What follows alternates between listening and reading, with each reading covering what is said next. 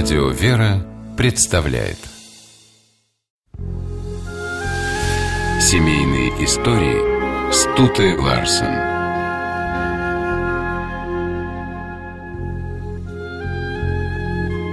Иногда встречаются счастливые супружеские пары, у которых в начале семейного пути что-то не ладится. Муж не может войти в колею новой жизни, и жена часто жалуется на него окружающим. Но постепенно все меняется. Со временем такой муж говорит, что супруга стала для него настоящим ангелом-хранителем.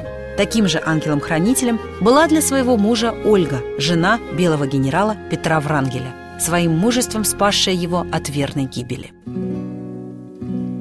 Ольга происходила из знатной семьи и была фрейлиной при императрице Александре Федоровне, жене Николая II.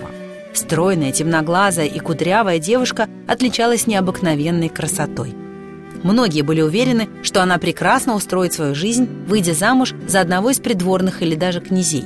Ольга же мечтала совсем об ином.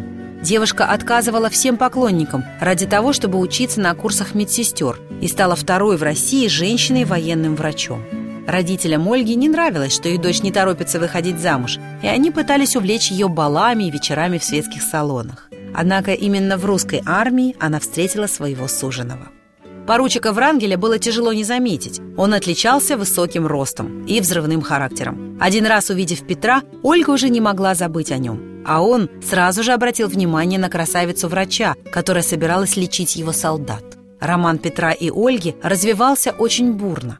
Уже через несколько свиданий Врангель в свойственной ему манере громогласно всем объявил, что женится на фрейлине императрицы. Первый год после свадьбы был для Ольги очень трудным – Петр привык к разгульной офицерской жизни, и его было тяжело отучить от постоянных кутежей, с которых он часто возвращался нетрезвым. Тогда Ольга постаралась сделать так, чтобы мужу не хотелось никуда уходить. Она окружила его любовью и создала в доме атмосферу тепла и уюта.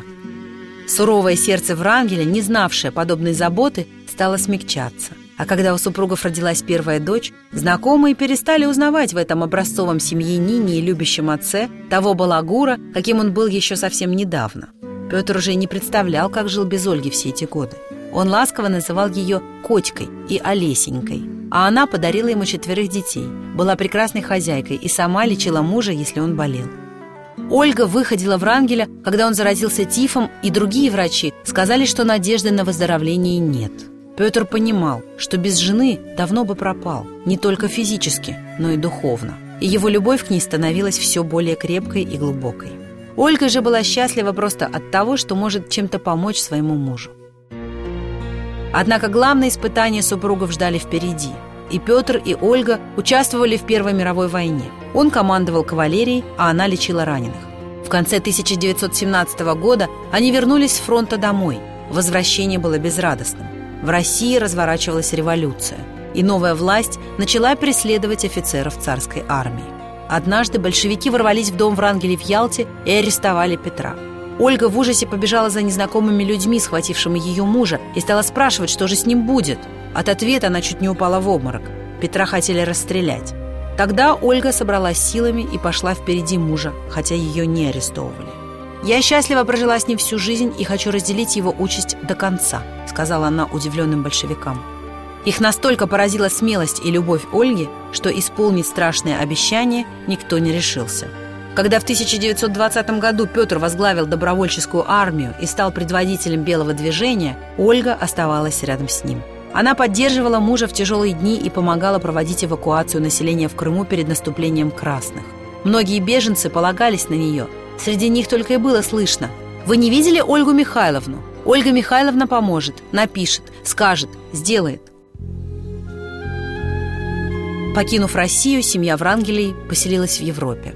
Супруги поддерживали тесные отношения со многими священниками и епископами, в том числе с главой Русской Православной Церкви за рубежом, митрополитом Антонием Храповицким. Петр пытался объединить и представителей белого движения, оказавшихся в эмиграции. В 1924 году он создал Русский общевоинский союз. Однако воплотить в жизнь свои планы Врангель так и не успел. В 28 году Петр заболел загадочной болезнью, и ни один врач не смог поставить диагноз. По одной из версий, Врангель был отравлен агентом НКВД. Уже через месяц Ольга похоронила своего любимого мужа. После его смерти она не перестала беспокоиться о беженцах из России. Ольга организовала несколько госпиталей и до конца жизни собирала для них деньги, став ангелом-хранителем не только для Петра Врангеля, а для всех русских эмигрантов. Семейные истории –